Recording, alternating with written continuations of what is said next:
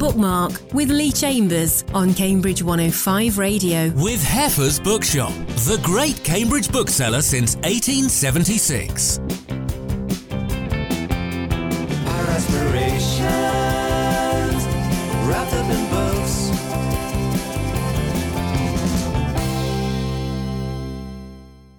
Hello and welcome to Bookmark. This is the show that talks about books and writing with a local slant. Our featured guest on today's show is Susan Sellers, talking about her novel Firebird, a look at the unusual true love story between the economist Maynard Keynes and the Russian ballerina Lydia Lopakova. We'll also hear from Liz Webb talking about her debut novel, a psychological thriller called The Daughter, and Lady Adi chats about why she set up the online book group, The Book Academy. Well, Susan, we'll give you a proper introduction in just a moment. Uh, but first of all, welcome to Bookmark. Thank you very much, Lee. And Firebird, it's subtitled uh, A Bloomsbury Love Story, but there is a Cambridge connection here, isn't there? Very much so through Maynard Keynes and the Bloomsbury Group, in fact. Absolutely. Uh, Maynard Keynes was born in Cambridge. His father was a lecturer at the university. His mother was actually a really interesting figure within Cambridge. She went on to become uh, a council member, a magistrate. He went to school uh, in Cambridge uh, before going on to Eton, and then, of course, went to King's as an undergraduate and came back and was fellow uh, at King's and did a great deal for Cambridge in terms of setting up the Arts Theatre, for instance. And several of the Bloomsbury set also had connections with Cambridge studied here. Absolutely. Uh, Virginia Woolf's brothers came to Cambridge. Her husband came to Cambridge. Many of the people that are in Firebird, part of the Bloomsbury group, uh, studied in Cambridge. And of course, Virginia Woolf is famous for writing about Cambridge, particularly not being allowed on the grass or into the library, because at that time women weren't allowed into the university buildings.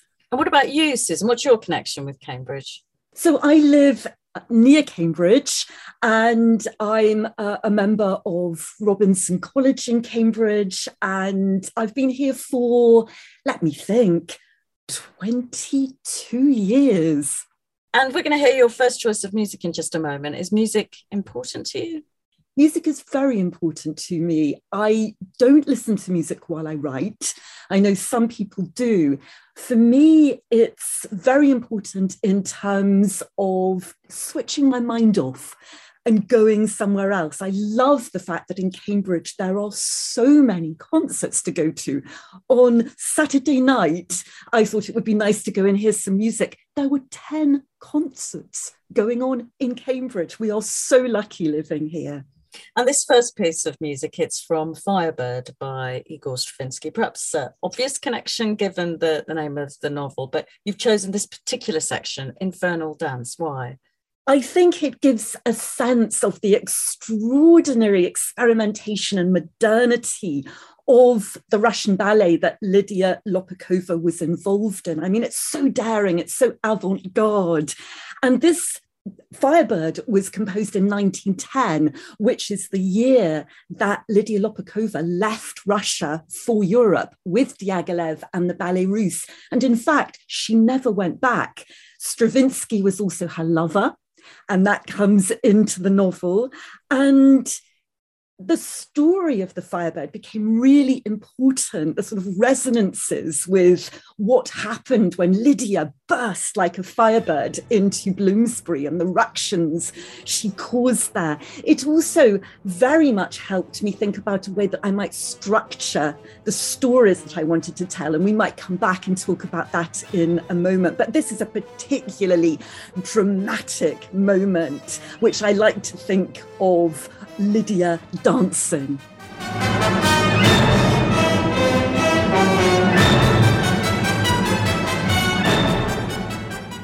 And that was Infernal Dance from Firebird by Igor Stravinsky, the first choice of music on Bookmark today from our featured guest, Susan Sellers. Susan is Professor of English and Related Literature at the University of St Andrews. She won the Canongate Prize for Short Story Writing, and her first novel, Vanessa and Virginia, has been translated into 16 languages and was adapted for the stage. Her second novel, Given the Choice, about women in the contemporary art world, was published in 2013. Her third novel, Firebird, subtitled A Bloomsbury Love Story, came out in May and has already been translated into French with a German translation on the way. Uh, Susan, obviously, we're going to talk about uh, Firebird, but I mentioned v- Vanessa and Virginia there, the Vanessa and Virginia being Vanessa Bell and Virginia Woolf, the artist and the writer who were sisters. So you have written about the Bloomsbury group before, and now you're back with them. What is it about that particular group of people that intrigues you? Partly it's a professional interest because I, one of my uh, academic projects is that I uh, I'm a general editor of Virginia Woolf's writing for Cambridge University Press. So I'm sort of been in that world professionally. And that really fed into the writing of Vanessa and Virginia because I, I suppose for me, fiction is a way of delving into things that the historical record can't tell us. And I became fascinated by the relationship between the sisters, but I wanted to kind of probe and explore in the gaps of what of what we actually know. And with Firebird, it was the realization that in 1922, this extraordinary woman, this world famous Russian dancer, I mean, she was so famous that people would stop in the streets of London to ask for her autograph. She had danced all around the world by this stage. The realization that she moved into uh, in fact, into Vanessa Bell's rooms in Bloomsbury. And yet, I knew very little about her really. And so I wanted to find out more. And the more I found out, the more fascinated I became. And for people who don't know the Bloomsbury Group, I'm sure most listeners do, but for those who don't, I mean, how would you describe them? They're sort of like a, a literary rat pack almost.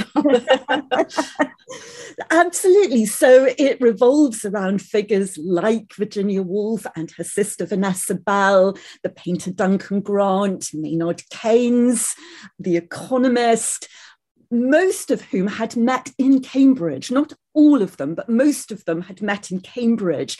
And it began as a kind of, it began as a kind of discussion group. So chiming with the Book Academy, I guess, that we're going to hear a little bit about in, in the interview. It was an opportunity to get together and talk about important things they lived together, they shared the same sorts of ideals, they believed in friendship, they believed in pacifism, they believed in the individual's right to love whoever you chose, which at the time was very, um, very revolutionary. So they shared a lot of things in common. And of course, there were a lot of artists, writers, painters involved in the group as well. And very complex relationships between them, between um, the men and the women, and the men and the men. It was, uh, which went down through the generations, really. Absolutely. They really did believe that you should love whosoever you chose, whensoever you chose. And sometimes, and that's one of the things I explored in Vanessa and Virginia, at great personal cost to the person who might have suffered as a result of certain choices and what may have been perceived as infidelities. So, yes, um, but as you say, uh, very free in terms of their relationships with each other, but also fiercely loyal to each other so that they were there for each other when something happened. But as with any big group, a kind of extended family, tensions, rivalries, all of those things come into play. And we do see a little bit of that when Lydia arrives in their midst, the kind of divisions that that causes. Because Maynard Keynes, not perhaps an obvious member of that group, on paper, quite different to the rest. He was absolutely at the core uh, John Maynard Keynes. But you're right, he was he was different in the sense that he himself wasn't an artistic figure, and I think we often forget the intellectual side of Bloomsbury. Virginia Woolf thought him one of the outstanding intellectuals of his day. And indeed, she was horrified at the idea that he might marry this Russian ballerina. She wrote in a letter that she thought if he did, it would be a fatal, irreparable mistake. So she was very against that uh, prospect. Yes, they didn't like her, did they? they, I think, were alarmed when they realized just how serious the affair was. I think they were surprised. After all, up until the point that I'm writing about, 1921, 1922, Maynard Keynes is almost 40. And up until that point, the only love relationships he'd had were with men. So I think there was a surprise that he had fallen in love with Lydia, but also a tremendous surprise that this extraordinary intellect should fall in love with a dancer who was funny and irreverent, but certainly not a great thinker. And I think Virginia Woolf really worried that it might damage all that Maynard might have gone on to achieve if he had been free to do so. I think she thought that Lydia would somehow hamper him, whereas in fact, wonderfully, perhaps bizarrely, it turned out to be the happiest of marriages and extremely enduring. It only ended when Maynard Keynes died prematurely in 1946. So it wasn't at all as they had predicted. And they were quite a famous couple in their day, not quite the posh and becks of the day, but they certainly grabbed headlines. They absolutely did. Lydia herself was already, as I've said, you know, world famous. You know, she was constantly being photographed for publications like Vogue. And of course, Maynard Keynes was this hugely important and distinguished figure. Um, when they got married, they got married in 1925. You know, they they had the paparazzi uh, there ready to photograph them. And when you're writing about real people, Susan, uh, I mean, I'll ask you about the research uh, later on, but how does it feel in terms of putting words into the mouths of, of real life figures, making them do and say certain things? In terms of the words, for me, it is an enormous amount of reading, and particularly, uh, not in the case of Keynes, not so much his books, but the letters for both Maynard Keynes and for Lydia. It was really reading and rereading and rereading their letters until the point that I began to feel I knew what their voices sounded like and what they might have said in response to a given situation. I have to say, though, Lee, I found getting the voice of Lydia right really difficult, partly because she as far as we can tell, always retained her strong Russian accent. So that was quite difficult to write. But more, she had this wonderful sense of play with the English language. So her, her native tongue was Russian, and then she'd learned French.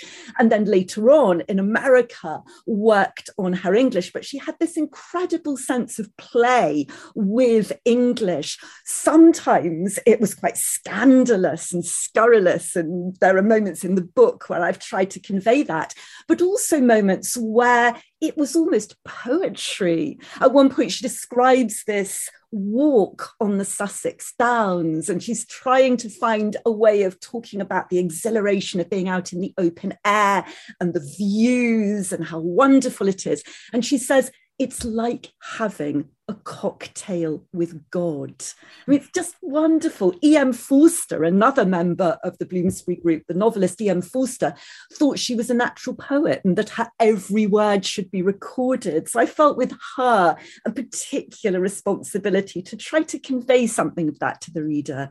Does she pop up in the work of the other members of the group? Does she feature in Virginia's novels? Does uh, she appear in Vanessa's paintings?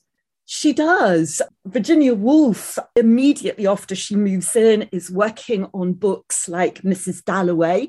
There's a character in Mrs. Dalloway called Rezia, who is absolutely modelled on Lydia. A little bit later on in the 1920s, in Virginia Woolf's novel Orlando, there is a skating Russian princess Lydia was a superb speed skater, apparently, because every winter in St. Petersburg, as she was growing up, the river would freeze over and everybody would skate. And she apparently was an absolutely superb speed skater. So she's definitely in those books. She's in a lot of the paintings too. So she did have an impact on the art of the group. Thank you, Susan. We'll come back to you in just a moment. Let's talk about another novel now. Let's hear from Liz Webb. Liz has worked as a stand up comedian, script editor, and radio drama producer. The Daughter is her debut novel and came out in May.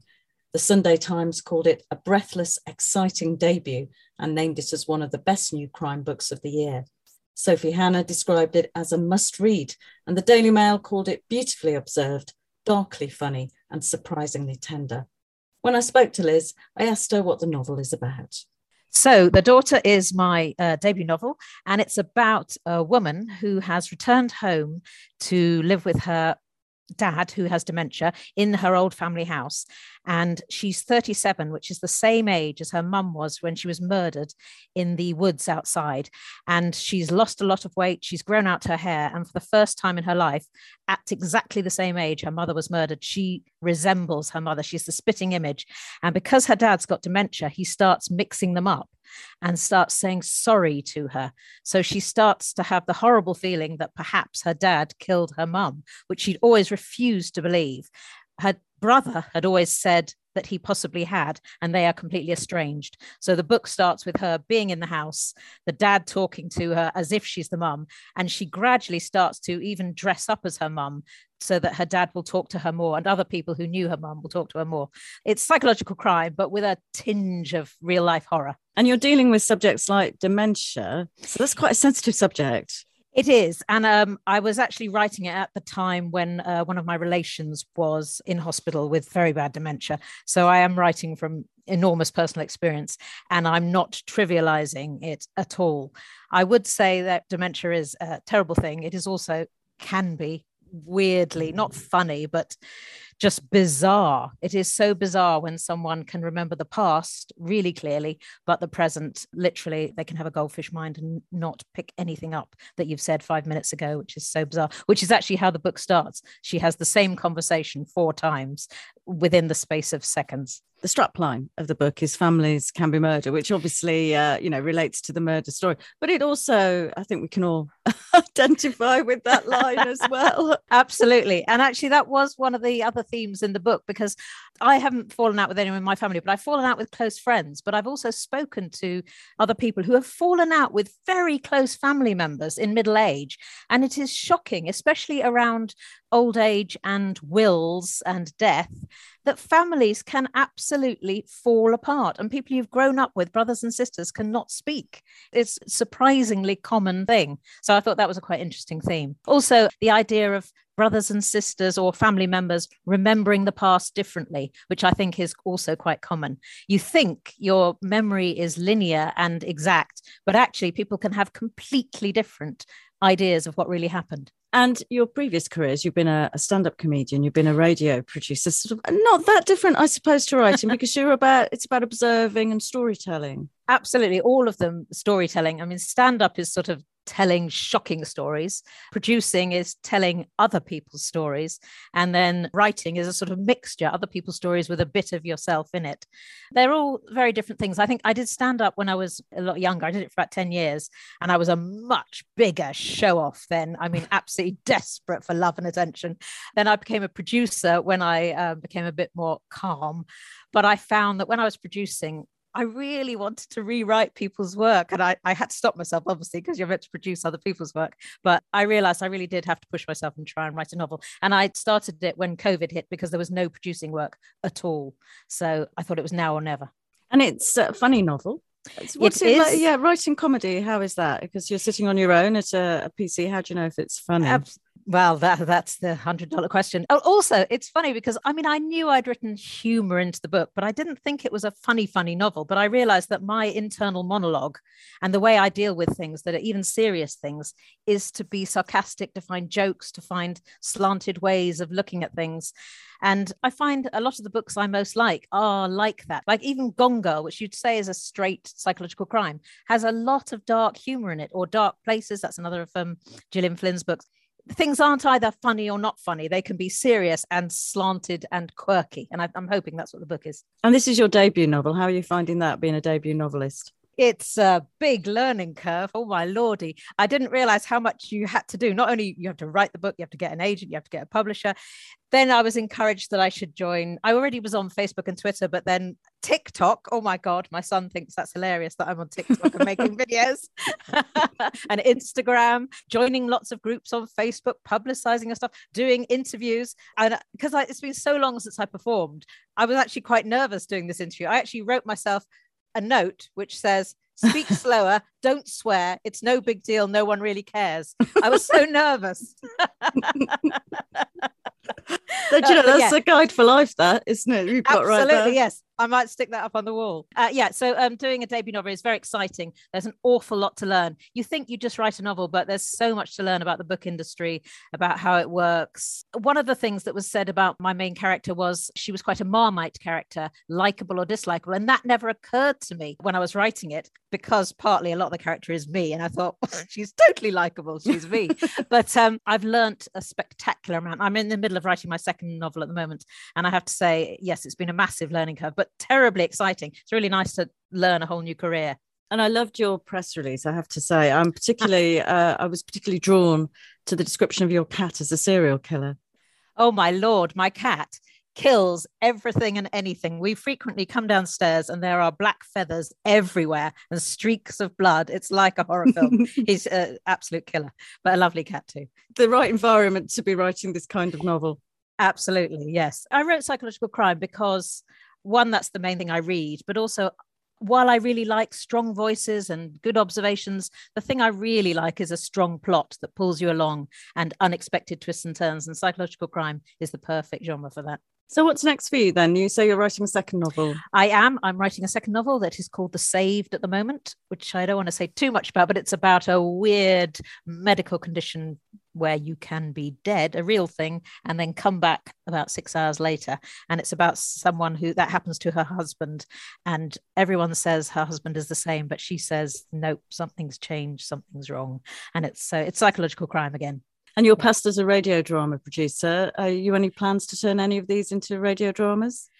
I don't know. That would be lovely. I, I think I might actually. I was thinking today, who shall I? You, you get into this ridiculous self promotion thing when you write a first novel. And I was thinking, who do I know in the industry that'd be useful? And I did actually put a few of my old comrades from uh, radio drama on my list. And I thought, well, I'll send them a copy and see. But yes, obviously, I mean, well, you don't make a lot of money from doing radio, but you make a lot of money if you get your books dramatized. And The Daughter by Liz Webb is published by Allison and Busby. We're talking on Bookmark today to Susan Sellers about her novel Firebird, which explores the true love story between Maynard Keynes and Lydia Lopakova. Susan, it's structured in three parts, really, the novel. Uh, the first and last have an omniscient narrator, and the second part is Lydia's past told from her point of view, first person. Why did you decide to structure it like that? I really wanted to tell Lydia Lopakova's story up to the point in 1921 when she starts to fall in love with Maynard Keynes. And then on top of that, I really wanted to explore what happened to Bloomsbury when she moved in 1921 and the affair with Maynard Keynes turned into something very serious and indeed a marriage, a lifetime partnership and marriage.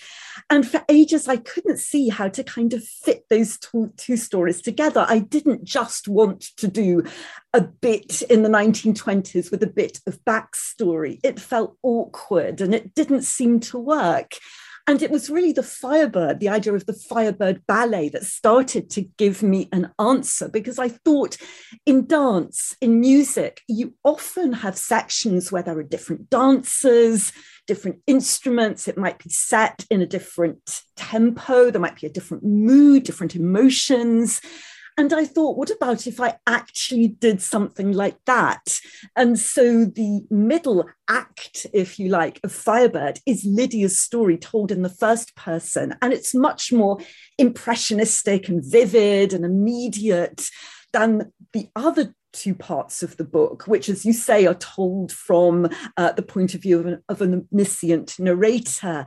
And it seemed to me to do the best justice to those two different kinds of stories. And I hope it works for the reader. I do like the fact, too, we were talking a moment ago about Lydia's voice.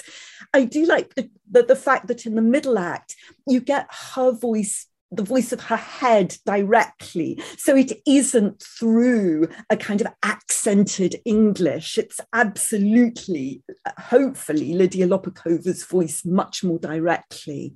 And we learn all about uh, the uh, ballet and how really experimental she was. You must have had to do uh, quite a lot of research on ballet, or is this something you already know about? I knew almost nothing about dance or ballet before I began writing. And of course, I did an enormous amount of reading, but reading only takes you so far in with dance. I, I read about all the, the history of all the different dance productions she was involved in, and I read about her dance partners and the different composers she worked with, and all of that.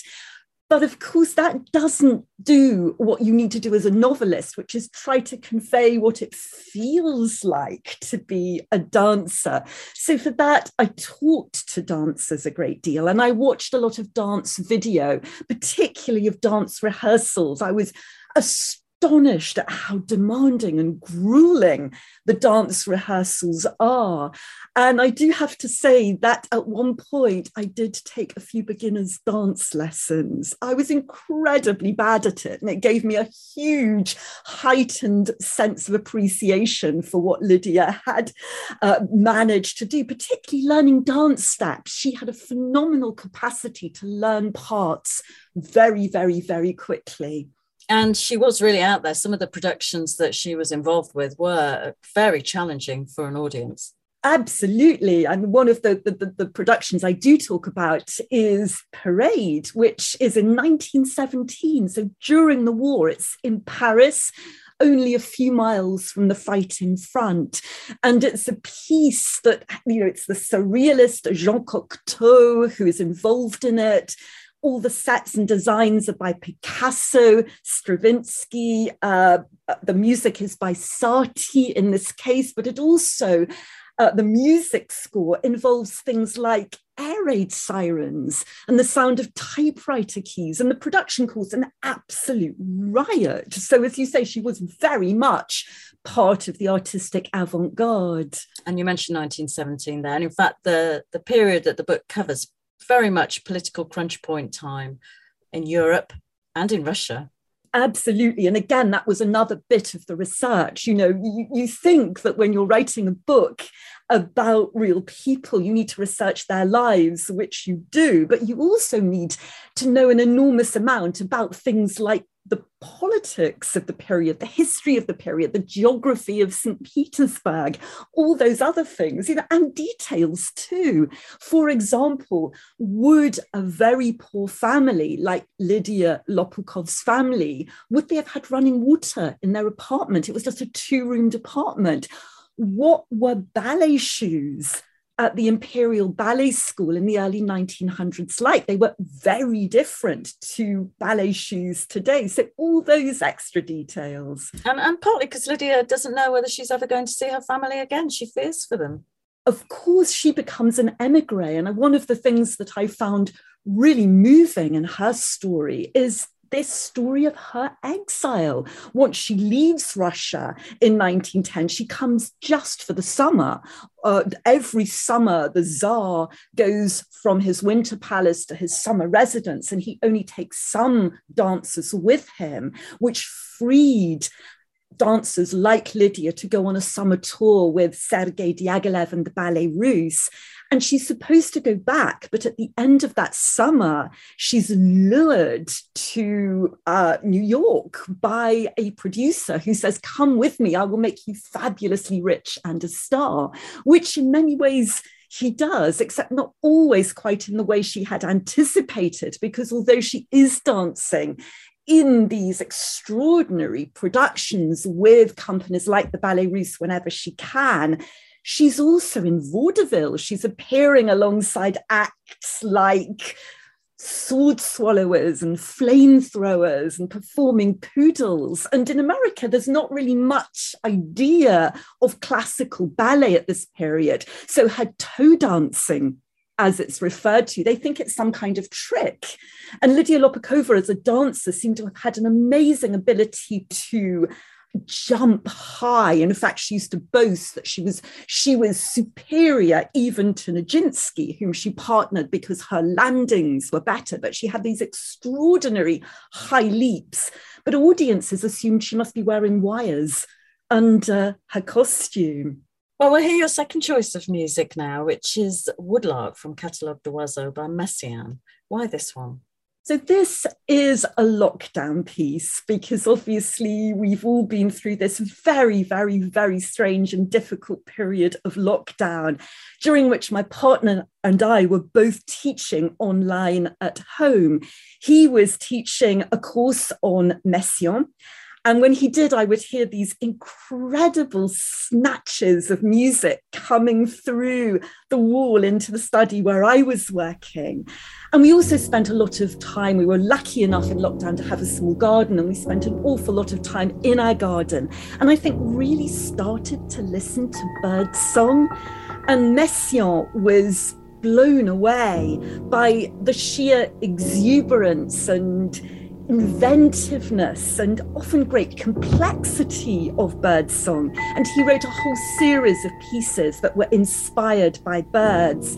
And in this one, which is the woodlark at night, you can really hear the night in the dark chords and then the woodlark bursting in on it. So for me, those two things are about a kind of lockdown experience. This is an urgent appeal from the Disasters Emergency Committee. Hundreds of thousands of people have fled their homes to escape conflict in Ukraine, leaving jobs, belongings, and loved ones behind. To donate online, search DEC or text radio to 70150 to give £10. Thank you. Bookmark with Lee Chambers on Cambridge 105 Radio. With Heffer's Bookshop, the great Cambridge bookseller since 1876. Aspirations wrapped up in books.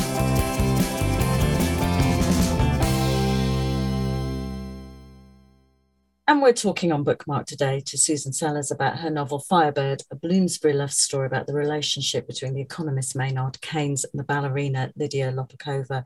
Uh, Susan, we've talked about the Bloomsbury set, uh, um, Maynard Keynes and Lydia in particular. Would you have liked them, do you think? Is my question. If you'd walked into a room and they'd have been there, how, do you think they would have presented to people who were not in that set?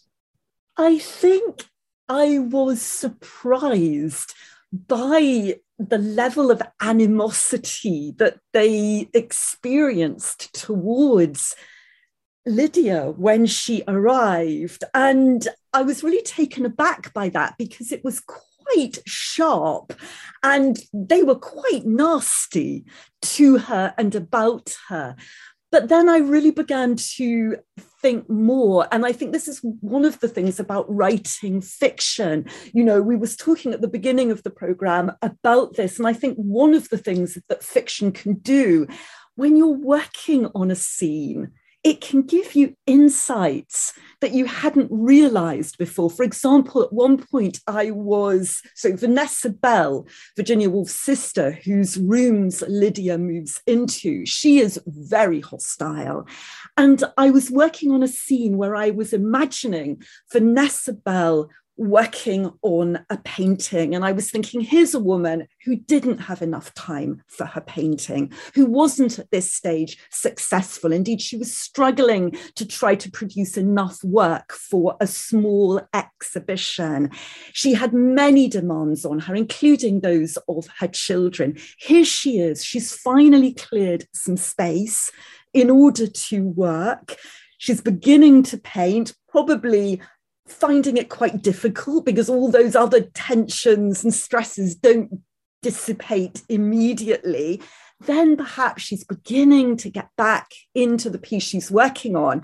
And suddenly, Lydia, this Russian who has moved into her home, bursts in on her sits herself down next to her and starts chattering away 19 to the dozen about anything and nothing because Lydia's way of trying to make friends was to do just that, was to burst in and chatter and create noise and and I was thinking, do you know, I have some sympathy for Vanessa Bell in that context. I think I would have found that quite irritating. So I hope in the book I've tried to be balanced towards everybody. What would they have made of me if I had walked into their midst?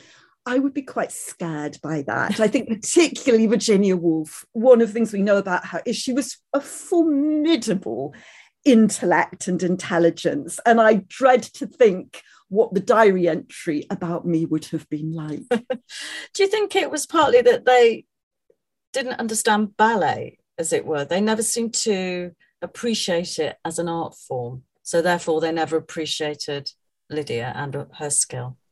It's a really interesting question. There is a moment where Lydia Lopokova says something like, Vanessa Bell thinks of a dancer like a colour in a painting. And she feels exasperated by this because she feels that a dancer is more than just a single colour. So I think there was some tension there.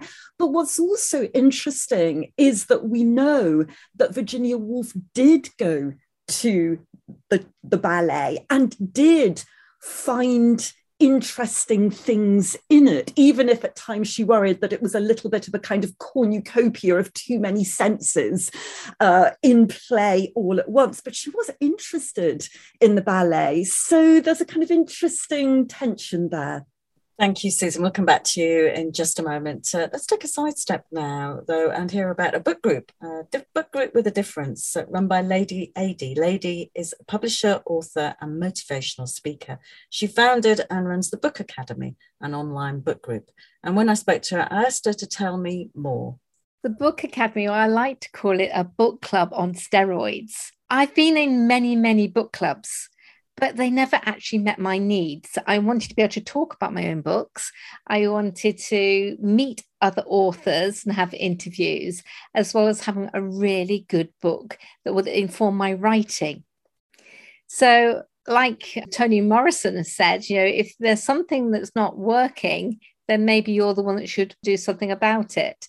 So I set up the Book Academy which meets regularly once a month on Zoom. So it's open to anyone. And we do have people from USA come to it as well.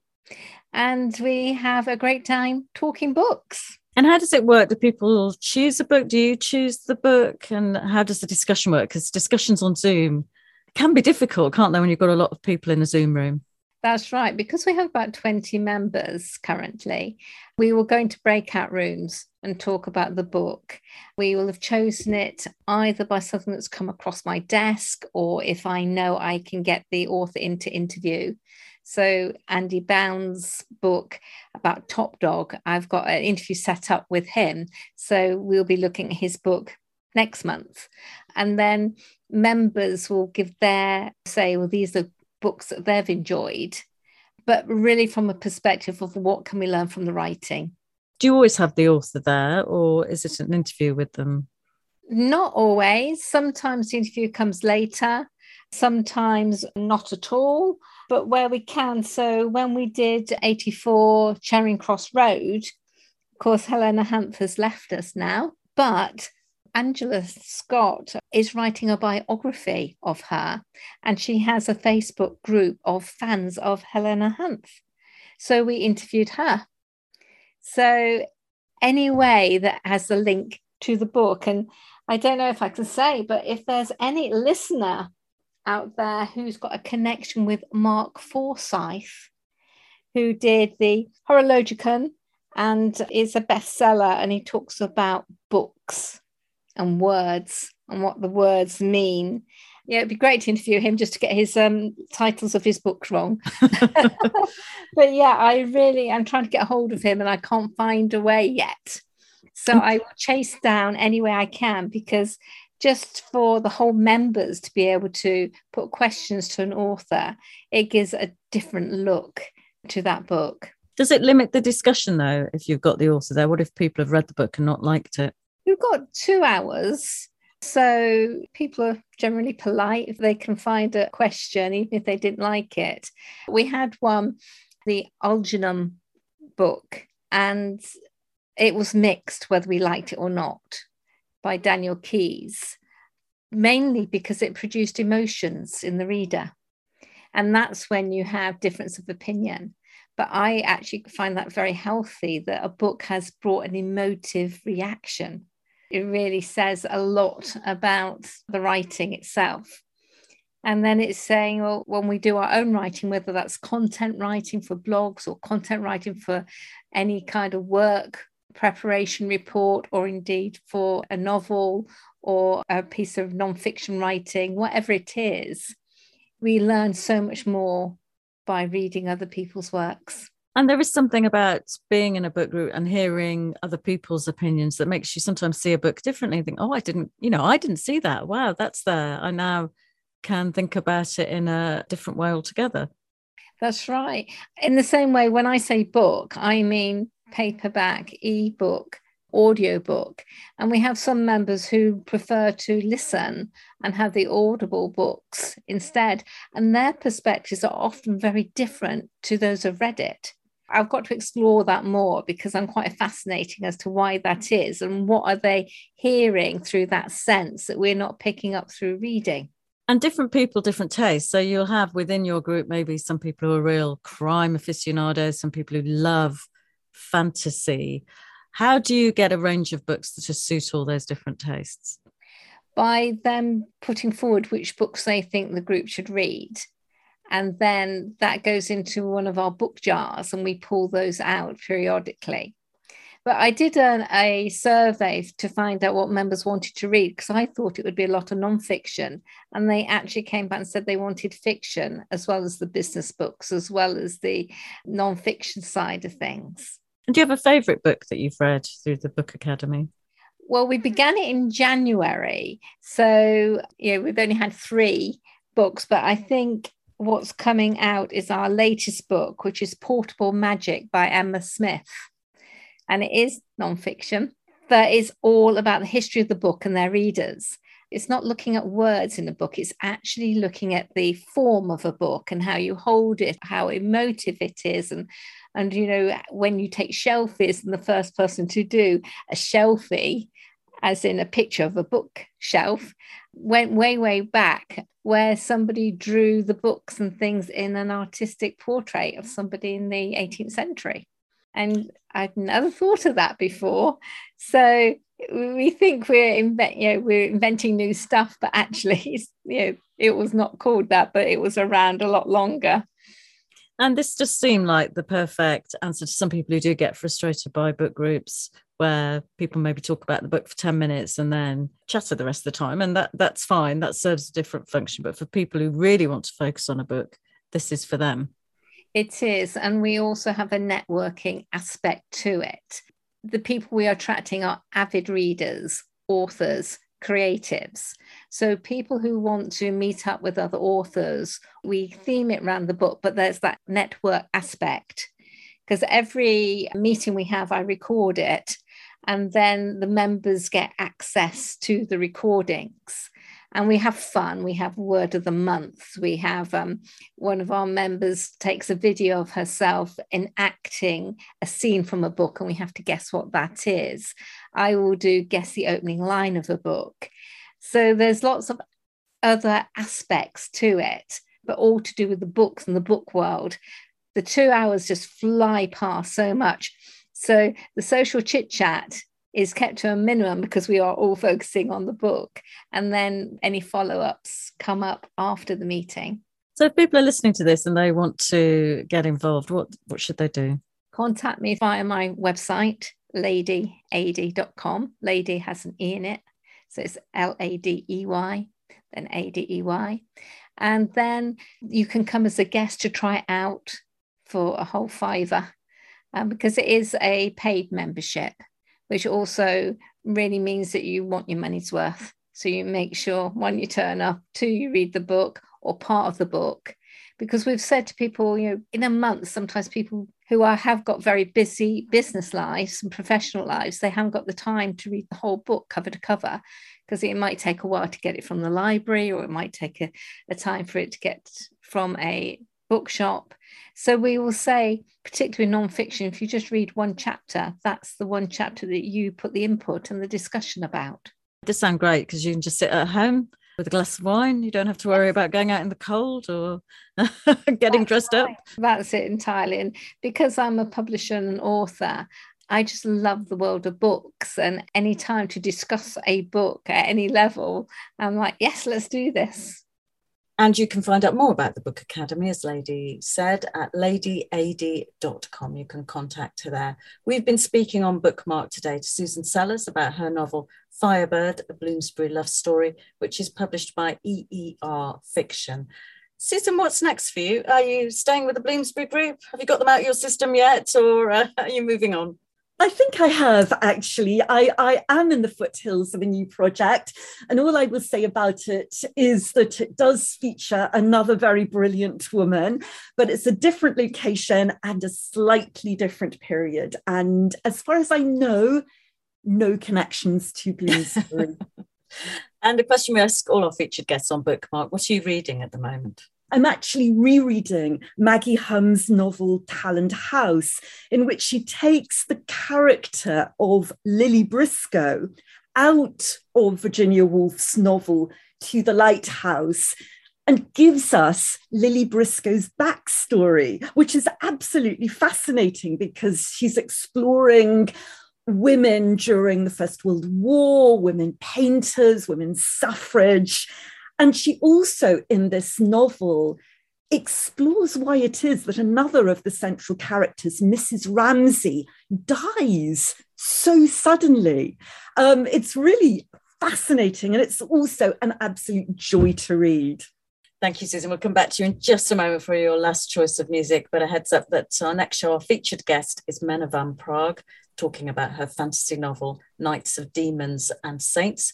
We'll also hear from Kate Rhodes on her latest crime novel, Devil's Table, and Graham Bartlett will be chatting about his debut crime novel, Bad for Good.